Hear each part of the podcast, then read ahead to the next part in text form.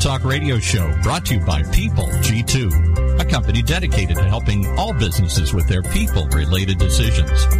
They do that by giving clients access to the best human capital, due diligence and background checks available on prospective candidates, business partners, tenants, and more. To learn more, simply visit www.peopleg2.com. Today, we're privileged to have with us the founder and president of PeopleG2, Chris Dyer. Hey, Chris. Good afternoon, and thank you for joining me. Again, my name is Chris Dyer, and I'll be your host here for the next hour on the Talent Talk Radio Show. Well, I have two great guests lined up today, and we are excited to be talking to them. And the year is almost over here. We only have a few more shows left, and we've got some fantastic guests coming along as well throughout the rest of the year. And 2016 is shaping up to be a banner year for guests. So hope you'll come back and continue to tune in and hear all the great things that our guests have to say. Just in case this is the first time you're tuning in, maybe one of our guests have drawn you to us. I want to give you a little idea about how the show works. We typically have a wide range of guests who care about talent management, leadership development, company culture. And the business world, talent really has a couple different meanings. And we look at both those meanings. First is, how it relates to success, how really talented people achieve success. So, what do the Richard Bransons of the world do? What do they eat for breakfast, and how do they manage their day? Those types of the ideas that, what are these successful people doing that we can learn from? And the second is how it relates to human resources and how HR leaders find the best candidates for their companies. So how can we take those lessons and really put them into practice in our own companies?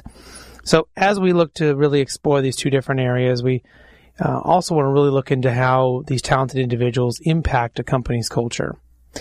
The guests that we have on the show are usually CEOs or HR execs, entrepreneurs, coaches, authors, just, anyone who's a fantastic business leader from just about any industry. We'd love to have them on the show. And what usually happens is I have the privilege of running into them at a conference or a networking event. That's true for one of our first guests here today. And as I meet them, I decided to create this forum to allow you to listen in our dialogue and hopefully learn some practical advice that will help you cultivate talent, develop your own leaders, manage your culture, and most importantly, impact your own career in a positive way. Thank you to all those of you who are tuning in live here every Tuesday. If you have a question, we'd love to go ahead and answer it on your behalf, or excuse me, not answer it, but yeah, ask it on your behalf, and the guest can answer it. But you need to send those questions to @PeopleG2 on Twitter. If you can add that hashtag Talent Talk, that's great. And my producer, Mike, will feed me the best questions, and we'll try to work them into the show. Don't forget, you can also tune in via the podcast, which is how most people interact with the show. So if you go on your Apple devices or iTunes, you can find our show in the podcast app. There's over 245,000 of you this week that downloaded the show last week. Really appreciate your support. We also have that new medium of iHeartRadio we're now syndicated with, and so we have a whole new group of you that are coming in, and a few thousand of you last month came in and listened to shows that way. So any device or any web browser, you can go to iHeartRadio and type in Talent Talk and find the past shows. So we really appreciate all the different ways that you guys are coming in. But let's go ahead and get today's show started. My first guest will be David Darmstandler. He's the CEO and co-founder of Datapath. And him and I ran into each other up in Modesto at an HR show. And my second guest will be Ashley Huynh, the founder and principal HR consultant. I'm not sure if it's BEDR or if it's better just spelled out that way. But we'll ask her when she's on in the second half of the show. But let's go ahead and get to David. Welcome. Hey, how are you doing? Doing fantastic. So tell everyone a little bit about yourself, what's the important things to know, and what you're doing over there at Datapath. Sure. Well, I'm the co-founder here at Datapath. Co-founded it with a good buddy of mine 10 years ago this year. Him and I, James, we'd been friends since the third grade. Grew up here in town. I moved away for a while and came back. And we are an IT company. We manage technology for government, public school districts, and enterprise. It's really been a fun ride. We've had a great time. We've had some great growth. And beyond that, in the middle of that, I ended up getting married and having three little boys, so that keeps me a bit busy as well. But a lot of what we've done here at Datapath, we believe we've fostered a pretty good culture, and we're learning all the time, which I think has helped us just to stay open. So we're kind of excited to see what the future holds for us. What are some of the specific things from a service standpoint that your company is providing? So, we essentially become the outsourced solution, become your IT department, really, essentially, for your organization. And we also just enhance IT department. So if it's a large IT department, we kind of take over a portion of what they're doing, managing servers, networks, enterprise wireless, cloud. And so that's, day in, day out, that's the core of our service. And we also manage projects or, big implementations. We audit people's technology, tell them what they have, and give them suggestions for what they should do, give them a roadmap. And so that's a range of services from, implementing new cloud infrastructure for somebody, network security, those kinds of services. Well, and you must be doing a pretty good job, because just kind of based on our research, it seems like you guys have had an excellent growth rate, having grown roughly at 50% per year since your inception. So kind of after year one, which, any sales is 100% growth, but after that, to keep up that kind of rate is pretty great. What do you attribute this to? Yeah, the interesting thing about it is, we're not selling anything different than, say, our competitors. I mean, they have the same products. A lot of them have the same services. Really what we've kind of focused on is building a great culture, making, first and foremost, our employees fans of what we're doing, and then also, those outside, in our community also being fans of Datapath, which has not been easy to do because it's not a very sexy business, I guess is the best way to put it. We're not some new creative restaurant down the street. It's really hard to get people to kind of pay attention because we're in IT, just kind of similar to HR. The less you hear about it, the happier people generally are. But, we've really tried to gear ourselves being a forward-thinking company, and that's everything from the way we treat people internally to the way we treat our customers. And so I'd say first and foremost, that's probably what's, separated us. Our activity in the community, giving back, has been a big focus. It's one of our core values, is committing to give. And, I would say even just from a talent recruitment perspective, that's been a big difference to people, especially generations behind me. That's important to them.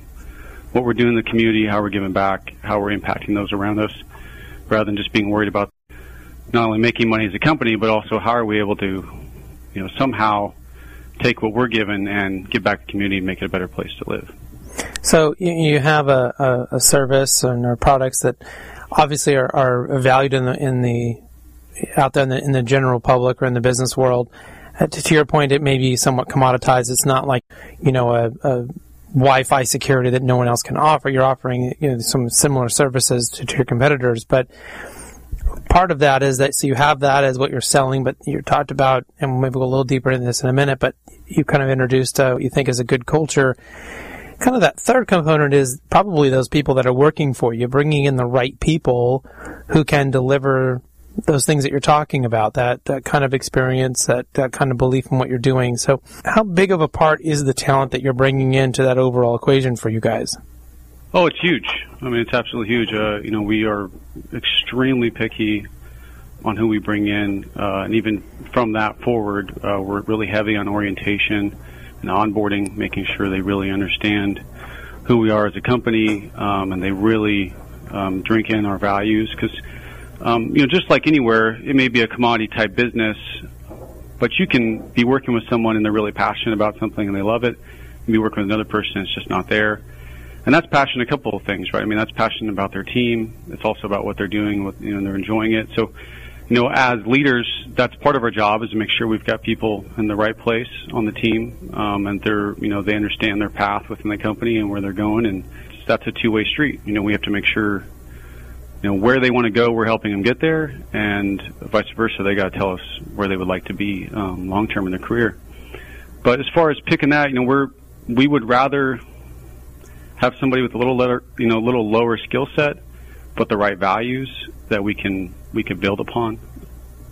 Because we're willing to invest, we're willing to put the money and the time, and both in leadership and mentorship, and also just technical training to get people where they need them, where the company needs them to be.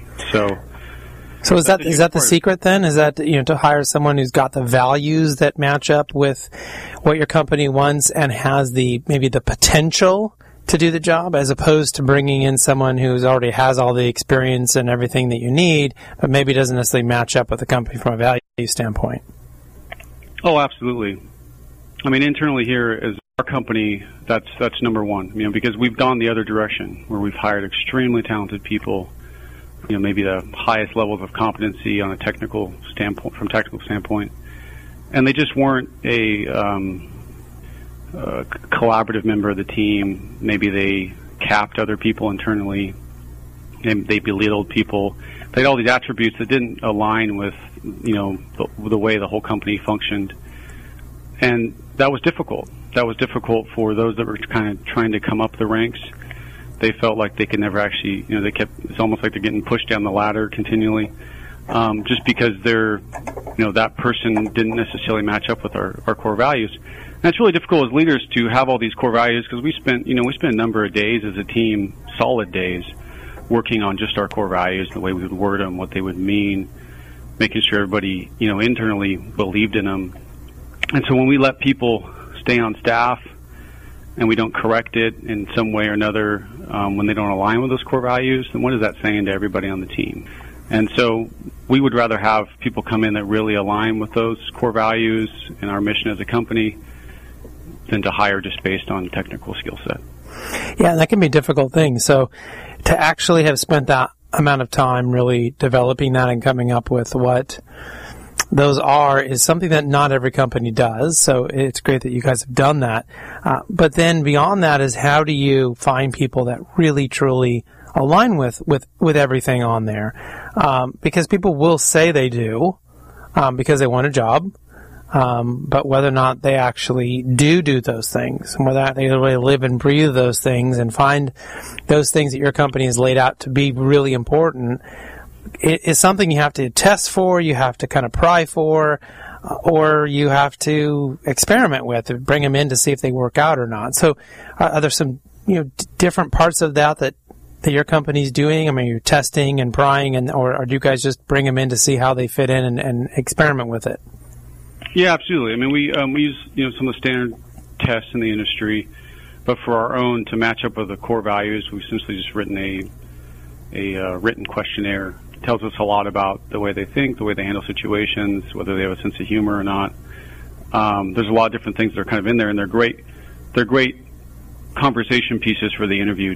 Gives us some real detail into the way they're thinking. And not that it's foolproof, but it's helped us a lot to develop a questionnaire that kind of matches up with who we are internally. It's made a big difference. And I think it's weeded out a lot of problems going forward. And, you know, we definitely don't have it foolproof, but we believe over time, through enough mistakes, that we've kind of gathered kind of a format. We're in the IT world. It's a very stressful industry. I mean, we're generally dealing with tough situations or disasters or, you know, breaches, when you name it. So, it's, you know, it can be very stressful. So you have to have a good sense of humor, right? I mean, you can't have a team member just sitting there all bottled up and stressed out the whole time. You got to be able to laugh at yourself. You got to be able to laugh, you know, in situations, make the best of them. Because at the end of the day, we all have to go home to our families. We all have to continue living life regardless of how bad things are at work. You know, when things are really heavy and it's not a lighthearted environment, I think it's, you know, there's definitely times to be serious, but there's definitely times to loosen up a little bit and enjoy yourself. And we're pretty wacky environment over here. You know, I mean, we're, you know, our favorite day of the year is Halloween. I mean, everybody gets dressed up. We have other types of, you know, spirit days, if you will. We play a lot of pranks on each other. So it's, you know, you've got to have a good sense of humor. And as we've gotten bigger, you can't play as many pranks as you used to, but you still have to, you know, have a good time. Yeah, absolutely. And, you know, kind of having your own little identity. I mean, I think internally at my company, we're fairly sarcastic. There was an article yesterday on Inc. that said that that's actually a good thing. So I was, you know, of course, distributing that internally, going, look, we're not that screwed up. You know, because everyone else will tell you, oh, sarcasm is bad, and, you know, you shouldn't be that way. And I'm, you know, it's like, well, then of course our reaction is, well, that's just because we're not very good at it. You know, but there's something about a company that it can find these little things, like you're talking about, having a good sense of humor, whether it's being sarcastic or It's just a wrinkle in a larger kind of scheme of things that can kind of bind and bring people together in a way that, you know, you really can't plan, you can't really, you know, orchestrate. It's just something probably happened organically as you came together with your childhood friend to build your company, and then realized, well, this is an important feature, and you start hiring people for that. I wouldn't say, you know, I really hate the term fit. I hear that a lot, like a company, you know, someone's on a fit somewhere. I mean, really, it's really hard to take a good person that's maybe talented and has another features and just say they're not a fit. You know, I mean, my job from a cultural standpoint is to make sure that everybody feels like they belong, right? Mm-hmm. And so, you know, the ways we've done that, I mean, part of it is you do want to model off the great people you have. That's absolutely accurate. But then also it is a good, nice mix to have people that are different, and they refine each other, and maybe they don't always, you know, agree on stuff, and they argue a little bit to get to the right answer. And even internally, you know, some of the things, you know, I've done here, I mean, I've, you know, I know it sounds silly, it's probably not appropriate, but, you know, I've got nicknames for people, you know, good ones, positive ones, just make, things that you would do to a family member to make them feel like they belong. You know, we forget that, you know, the office can get cliquey. The office can, you know, certain groups get along better than others. The job is, you know, developing a culture. You know, even recently, you know, I don't even have a desk or an office anymore. I've given up my office, given up my desk, and it's made a big difference, I think, internally, because it's forced me to work in different places throughout the office, and I realized that I put myself in some way back office physically. And people don't have as much access to me, or they don't think they do, or they don't get to hear my conversations the way I'm talking to people on the outside, on the inside. And that's part of leadership, you know, is modeling and being available and maybe hearing things that you're hearing somebody else say that you go, oh, that doesn't actually, that's not really the way we do things, or those kinds of things of just really living out. You know, if we say we have a great culture and these are the things that who we are, just really living those things out. And being a model here internally. Well, and some of what you're describing could also be coined coaching, right? You're kind of providing that feedback, those lessons that you know, for people. And it sounds like what you've done is made yourself available, or at least to have these little micro coaching sessions where you can be accessible to someone. They're going to overhear how you handle a problem, so you can model those types of things, as opposed to having a scheduled 30-minute session with someone to talk about things. You're kind of just out there, you know, having those little micro interactions. Do you find that to be kind of the most effective way to deal with those types of interactions for your team? Absolutely, because, you know, I mean, let's face it, too, everyone's ability to stay focused is pretty slim these days, so the problem they may be facing in the moment that you could help them with, they may forget about, you know, 15, 20 minutes, 30 minutes later, because, you know, the next problem has come up. So it's really a great opportunity to hear things and address them immediately, or just to make people feel like, you know, they're not on the clock, like they can come and sit with you, and you're, you know, you're not making them feel like, you know, you've only got 5 minutes for them and they got to go. And I think those same attributes are important through all, you know, all relationships in life, but a lot of times we just don't bring them into the office. For whatever reason, we put a lot more energy outside the office than we do internally, and it's important just to be available. Well, I know one of the things that you do that's interesting is you are an angel investor, so maybe you can share a little bit about how you got into that and you know, what you're currently doing in that regard. Yeah, this came about roughly 3 years ago.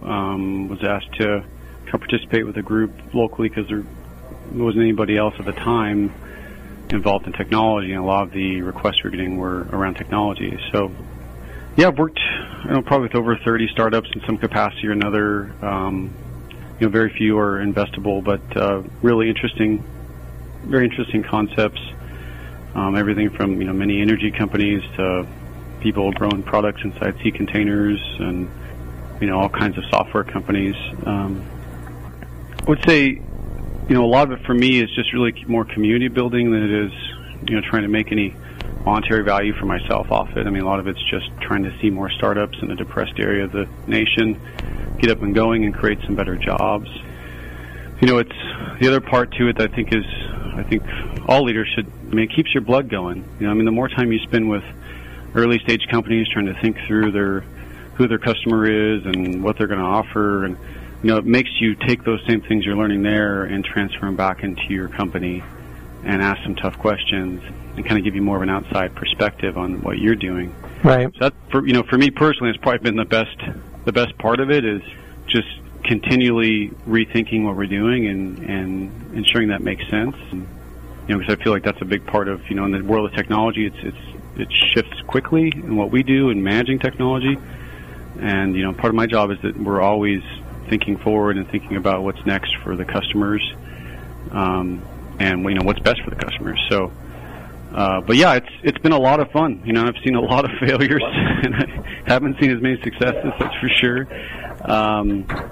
Are there certain things that you tend to see that, you know, correlate with them being successful, and which is different than whether or not you would choose to invest? But, you know, have there been particular factors that really go, you can kind of see if they do this and this, they tend to be successful at what they're doing? Oh, absolutely. I mean, I'd say the number one is those that really understand the customer are always the most successful. The ones engaged with the customer, the ones making an effort to stay engaged with the customer, the ones willing to make those changes. And I see that's the opposite of what you see in a mature company is lots of decisions are being made without ever talking to the customer, because people think they know the customer. And so there's a lot of money wasted, you know, when you can just, you know, we've had some great ideas here and went, you know what, that could, you know, it's not a huge investment, but let's just go ahead and survey the customers. And sure enough, get feedback, and the customers don't really want it, or they would never use it, or it's just not even appealing to them. And so, that's probably the number one thing I've seen that would be transferable to other organizations is just really understanding that customer and what they're looking for. Well, I know we're almost out of time here. I want to make sure we ask you one of our favorite questions, and that is, what book are you reading right now? Yeah, I'm rereading Mastering the Rockefeller Habits, and then one of my coaches wrote The Surprising Power of the Coil, so that's another one I'm in the middle of, and then I'm going on a trip pretty soon, so I always refer back to my nerdy habit of reading about economics. So it really helps me to think at a larger level and really get some history sometimes on, you know, how things came about or maybe how industries came about and those kinds of things. So that's one of my nerdy habits on vacation is to read an economics book. Well, if there's people out there, companies out there interested in learning more about Datapath, which, you know, has been recognized on the Inc. 500 and 5,000s list and, you know, Technology Company of the Year. You guys are really doing some great things. So if they're interested in learning more, if they want you to come and help them out, what's the best way for them to do that? You know, really just they can reach out to me directly. I mean, they can go to our website, mydatapath.com, or they can just email me, david@mydatapath.com. And I try to be pretty responsive, and I really enjoy meeting new people. So. Well, David, thank you so much for joining me today. I know we didn't get to everything here, so hopefully we can have you come back at some point and give us an update on how you guys are doing, and we can go deeper into your thoughts on culture and talent management and everything else you're doing. Absolutely. Thank you, Chris. Appreciate it. All right. Up next, we'll have Ashley Huynh, who will join me after this quick commercial break. Imagine what it would feel like to lose everything. Your job, your home, your family, your dignity. This has happened to thousands of the men, women, veterans, and young adults we serve at Working Wardrobes. What do we do to help? We provide career development services, life skills workshops, job skills training. We provide the perfect interview outfit, and we get clients placed in jobs. Call Working Wardrobes, 714-210-2460. Donate, volunteer, invest, hire. When it comes to pioneers in their respective industries, we all know the Apples, Starbucks, and Trader Joe's of the world. In the realm of recruiting, Decision Toolbox is the industry's best-kept secret, with 90% of their business from referrals and repeat customers. For over 20 years, Decision Toolbox's U.S.-based team of recruiters, sourcers, professional writers, quality personnel, and tech support has perfected a Six Sigma approach to talent management. No matter the size of the project, Decision Toolbox delivers incredible results. A cost per hire less than half of what contingency firms charge, with the winning candidate presented in an average of 14 days, all with a 12-month candidate warranty. With results like that, Decision Toolbox won't be a secret for long. Visit us at www.thetoolbox.com for more information. Welcome back to the Talent Talk Radio Show. Thank you for sticking around. And don't forget, you can check us out on there's just a million places you can go, but a few of them are TalentTalkRadio.com. You can go to iHeartRadio app on any device or platform or web browser. Find us there, or on your Apple devices, go into the podcast app and type in Talent Talk. You can hear this show, all the past shows, and you can also go to the website, PeopleG2.com, and go to the blog, and we have recaps of all the best things that our guests say, all the books they mentioned. Just kind of, if you prefer to read stuff, then all the recaps are there. And we do that because we know everyone kind of learns in a different way. So if podcasts are not your thing, you can check out that. So let's go ahead and get to my next guest, Ashley Huynh, a founder and principal HR consultant and she's going to tell us whether it's better or if it's BEDR, but we'll find out. So Ashley, welcome to the show. Thank you, Chris. So I'm the founder and principal human resources consultant for Better, Inc., and it's actually an acronym, BEDR, which stands for Build, Engage, Develop, and Retain. And when you think about human resources, those are some key areas where our business, and I think a lot of businesses nowadays, really focus on. So a little bit about my experience and background. I have over 16 years of human resources leadership experience. So, human resources is really the area that I've always been really passionate about. Well, so it sounds like we were right on both cases. It's both, right? Because it was an acronym, and it's a clever acronym, kind of giving you that better pronunciation there. So, you're involved in this with HR. So exactly what does your company really do for other companies out there? What are you guys delivering on a regular basis? A combination of different areas, really. Looking at employer relations, some really key aspects on employer relations where you're looking at some complex workplace investigations. I think there's really never a cookie-cutter solution when you're looking at a difficult employee termination, policy violations such as employee theft or sexual harassment, or just a wide range of employee-related issues. All the fun stuff, right? Yes. In the human resources world, it's never boring there. Yeah, you definitely don't get into HR to be bored or to, not talk to people, because there's always seems to be a fire or something going on. So there's all these different areas that your company's focused on, in human resources with employee relations and talent acquisition and even organizational development. So which of these areas is the one that you kind of find yourself being the most passionate about? I think I really think about talent acquisition and talent management nowadays. And the two really, to me, they're kind of intertwined, because when you look at organizations nowadays, it's never internal anymore. Your internal employee issues are no longer just internal anymore, and you're constantly recruiting internally and externally. So I think that's something that's really interesting and has changed over the last several years. Yeah, there has been some crazy changes, really, just in not only perception and how people want to be dealt with, but of course technology has really played a huge part in that, and directly technologies, but also indirectly with how people use technology. That's really changed with the millennials and how they want to be interacted with. So it's been fascinating. It's something we talk about here every week that we really enjoy doing.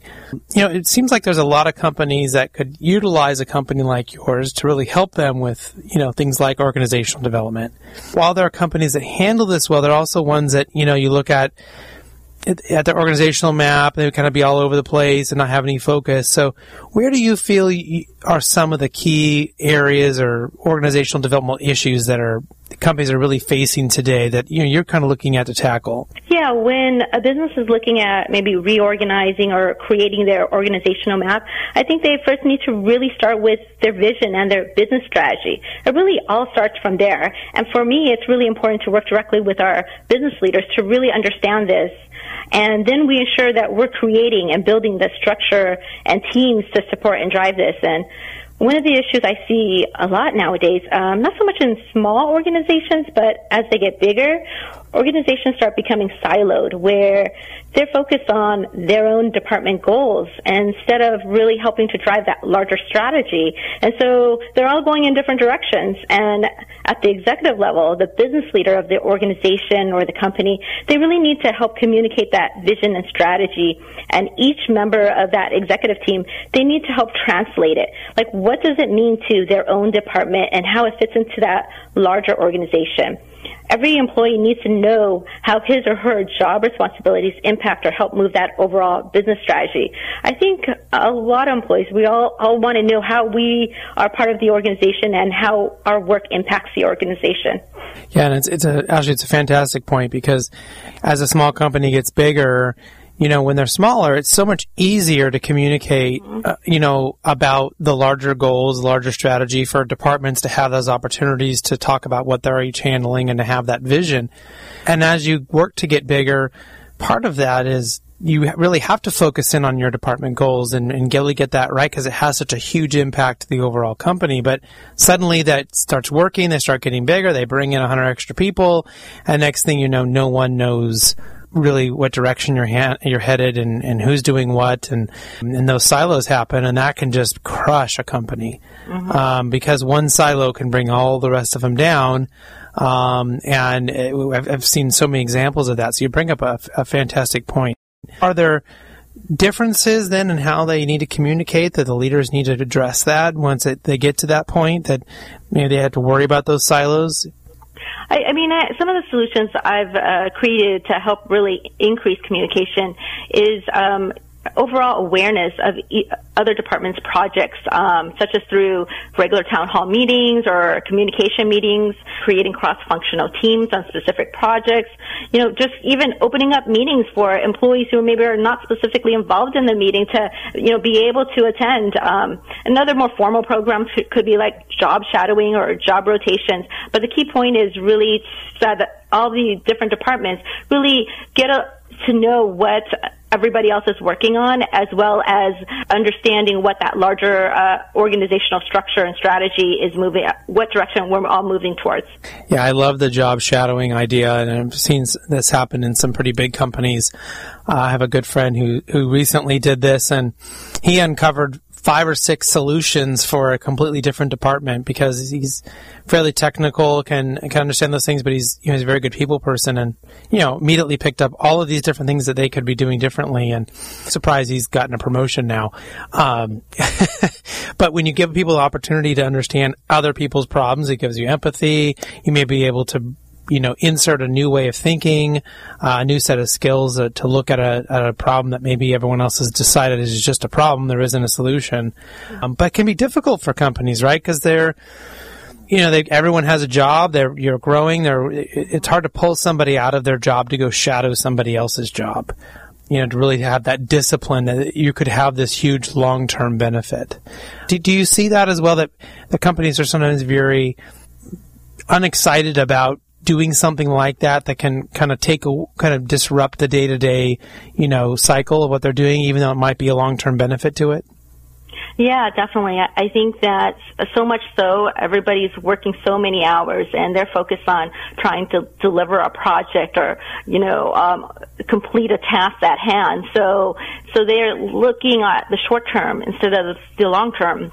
And it's very similar when you're looking at employee development or career development across an organization, where you have maybe a high potential employee that you can prepare and get them ready for a new position. But yet at the same time, they're great at their current job, and their current manager doesn't necessarily want them to leave. And I think that comes to also the culture of the organization. In some of my businesses that I've supported, we've gotten to the point where the other supervisors and managers would almost be like, shame on you for not allowing, you know, your employees to develop, you know. So it's building that culture and, you know, making time to let that happen, because there's never going to be downtime. There's never going to be free time. You just have to make the time. Right. And sometimes you just have to make that, smaller sacrifice for a larger gain, or whether that's just understanding or it's communication or it's ideas. I've never heard of someone doing one of those kinds of programs and it not being a benefit. But I guess it just takes that discipline. Employee relations and employee engagement has really been kind of the hot button terms this year. It's certainly come up on this show, just about every show we've had this year. And so engagement can really help fuel employees and have them really feel like they're a part of something exciting and moving them forward in their thinking, really to perform at a higher level. So I'm wondering to get your perspective on how can excited employees really intervene or intertwine into the organizational development to really help create a company and a culture that is not only exciting and fun to be in, but is really a sound organization, right? So it's really reliable and going to be there for the long term. Yeah, to me, I've always easily recognized those employees who were truly engaged.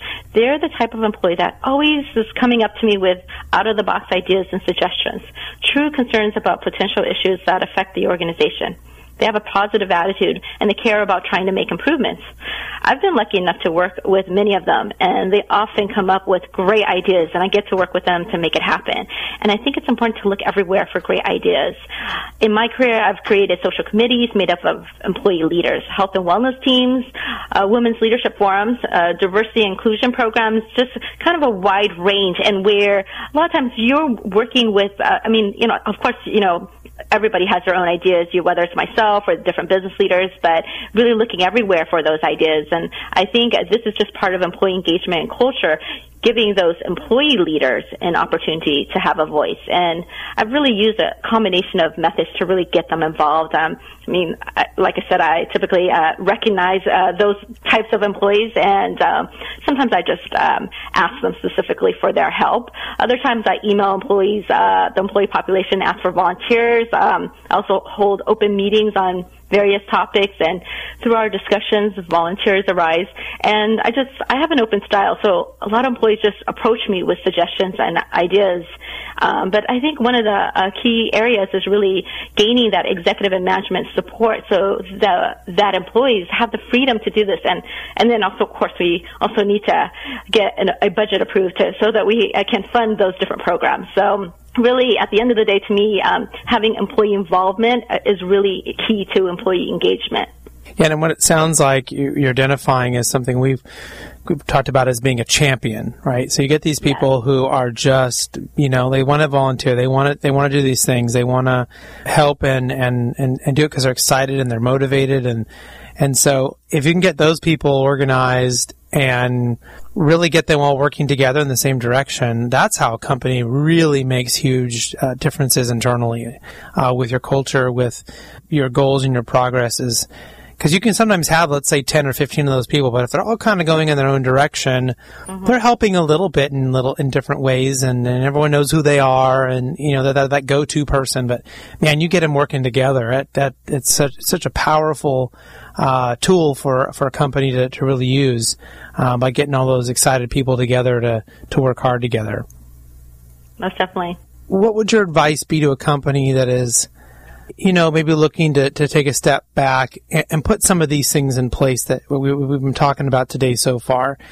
Maybe things aren't exactly how they want them to be. They can starting to sense that their company is, not really where they visioned it would be at this stage of their company. So how do they take that step back to actually start implementing some changes? Well, I think, again, it starts with really the business leaders, right, the executives. I mean, that's something that they need to feel that is important and key. And so I would start with really making this a part of the strategic planning process from the beginning. I mean, thinking about your people, their succession planning, their development, and that leads to the company's success. And at the end of the day, we need to make time, put it on our calendar. Something like succession planning, I think really should happen on a regular quarterly basis. And basically from the executive level committee. And when you look at, something like performance management, that's happening like once a year.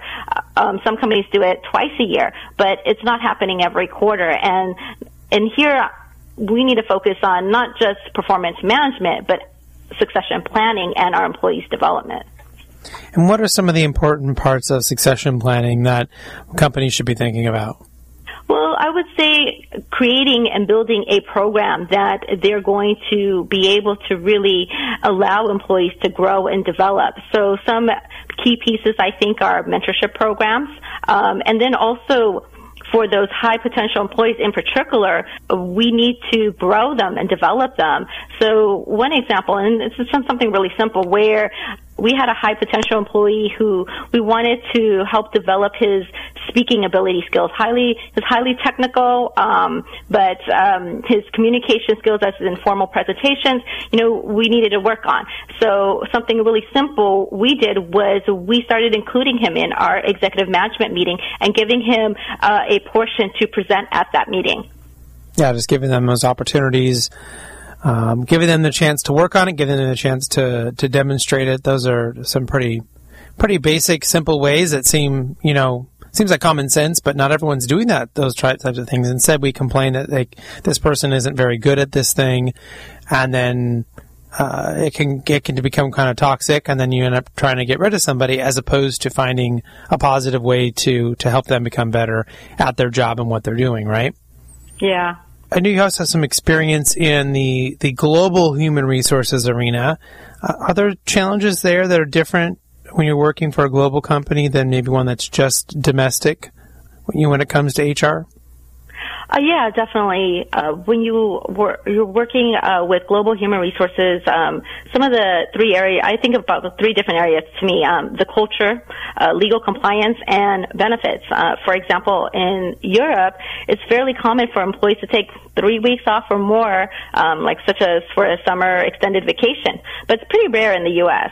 The legal compliance side, some countries have a required notice period from both the employee and the employer when resigning or terminating employees. And, in the U.S., we don't have such a requirement. It's a standard practice to give 2 weeks notice, but it isn't a requirement. On the benefit side, benefit packages vary based on the types of offerings that are the common practice in the country. And again, thinking back to the various legislation in those countries and various government-supported benefits. It definitely there's challenges because they vary in culture, legal compliance, and benefit packages, and so much more. Do you ever see some sort of issues around kind of there being subcultures? Because you just talked about the differences between, let's say, people working in the United States versus Europe. And so these people need to come together and work together. But you could have, Americans in the middle of July saying, I'm ready to do my work, but yet the person I need to work with is off on vacation for 3 weeks in France. So you still have to have understanding and collaboration between these different subcultures, but there can still kind of be those conflicts or distrust or any sort of negativity. So how do you deal with some of those challenges? Well, I think is ensuring that there's understanding regarding the different cultures and cultural customs across the organizations and countries. A lot of companies now are focused on diversity and inclusion. We think about it within our own U.S. sites, but we also have to think about it globally across organizations, particularly with multiple sites. That, we have to be culturally sensitive to our counterparts in different countries and vice versa. So I think maybe having a better understanding of the norms in different countries and cultures, I think that's really important. So amongst all the other impressive things that you're doing and have done, I noticed that you also have your Juris Doctor degree. How does this sort of educational background help you in your work in HR? So I have a JD and I'm a licensed California attorney. So when I think of a business, like when we're creating an HR policy or a process or a program, or we're in the midst of a complex workplace investigation, I think about compliance, particularly how it will affect the organization, not just now, but into the future. So employers, we have the freedom to create our own policies, but as long as it's in compliance with the law. So there are a lot of nuances and ambiguity in the law, particularly in California. So I think my experience and background really helps to weed through all of this ambiguity. Well, and it sounds like you're a great resource for your clients because actually putting stuff together and having a policy is better than what most companies do, which is tend to just hide and not do it and hope that nothing bad ever happens, which usually means they end up just paying twice as much later on. They're just delaying the cost, right? Yes. I'm wondering, one of our favorite questions to ask our guests, and hopefully you have a fantastic answer for us. I'm putting you on the spot here, but what are you reading right now? So right now, and I actually, typically I listen to audiobooks just because of the amount of time I spend in the car, but I actually love real books. And I'm currently reading Living with Intent by Malika Chopra. One of the key messages, I think, although I haven't finished reading it, but I did skip to the end. I think part of the message is that we're all too often, we let our lives run us. We're being overscheduled and overstressed. And instead, Malika promotes really identifying our intent and what we really want and to take those steps to make it a reality. Well, that's great advice, and it sounds like a great book. As a reminder, everyone, we do post a recap of all our shows and list all the books that our guests list, so you can get it there if you didn't have a chance to jot it down. Ashley, I really appreciate you being on the show today. We've learned a lot, and it's been interesting to kind of hear all the different things that you're involved in.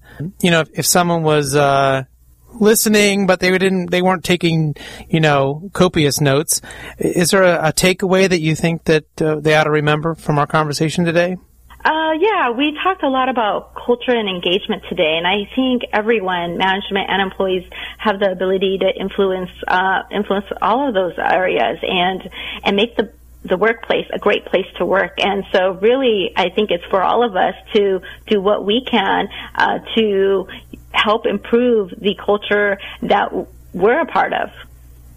Yeah, it's fantastic advice, and really appreciate you being on the show, and we'll look to have you maybe come back next year and give us an update on what you're doing and some of the challenges that you're seeing in 2016.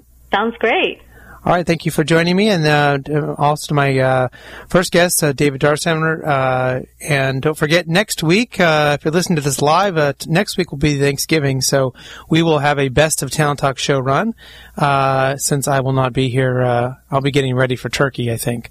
But on December 1st, we'll be back live with Mark Villarreal, SVP of 5 Point Enterprises, and Mark Miller, the VP of Marketing for Emergenics International. So until then, do what you love and show the world how talented you can be today.